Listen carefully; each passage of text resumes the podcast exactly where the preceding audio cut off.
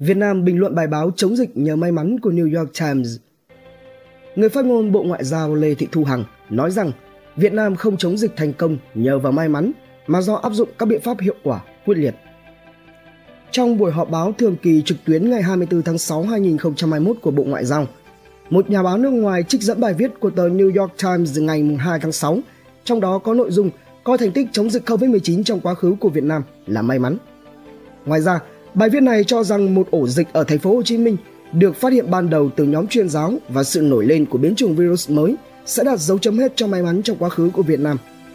Bình luận về vấn đề này, người phát ngôn của Bộ Ngoại giao Lê Thị Thu Hằng nói rằng là một người sống và làm việc tại Việt Nam trong suốt thời gian vừa qua, tôi nghĩ bạn cũng sẽ chia sẻ quan điểm của tôi rằng nói Việt Nam may mắn trong công tác phòng chống dịch bệnh là hoàn toàn không khách quan.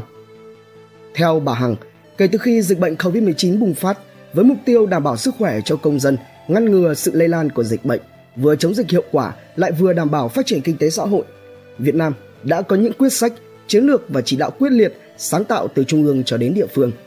Chính phủ Việt Nam đã triển khai nhiều biện pháp kịp thời quyết liệt, trong đó có những biện pháp lần đầu được áp dụng trong công tác phòng chống dịch như ngăn chặn sự lây lan từ bên ngoài bằng cách hạn chế nhập cảnh, cách ly tập trung toàn bộ người từ nước ngoài vào Việt Nam, tổ chức khoanh vùng, dập dịch, truy vết người tiếp xúc với nguồn bệnh trong phạm vi phù hợp, kiểm soát chặt chẽ người bên trong các khu vực phong tỏa, cách ly những người lây nhiễm và tiếp xúc gần một cách hiệu quả.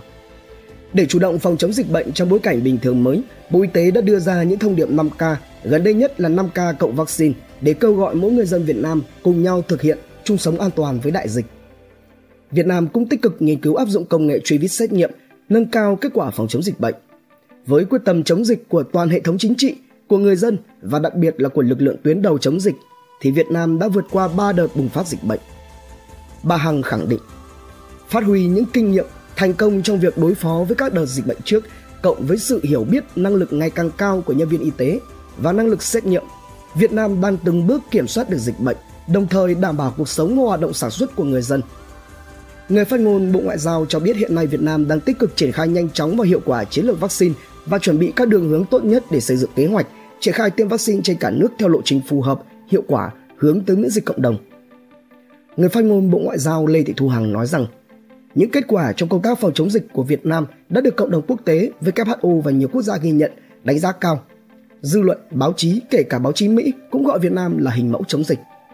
Hương Ly, Quốc Đạt, Jing News, Đầu đáo TV tổng hợp và đưa tin.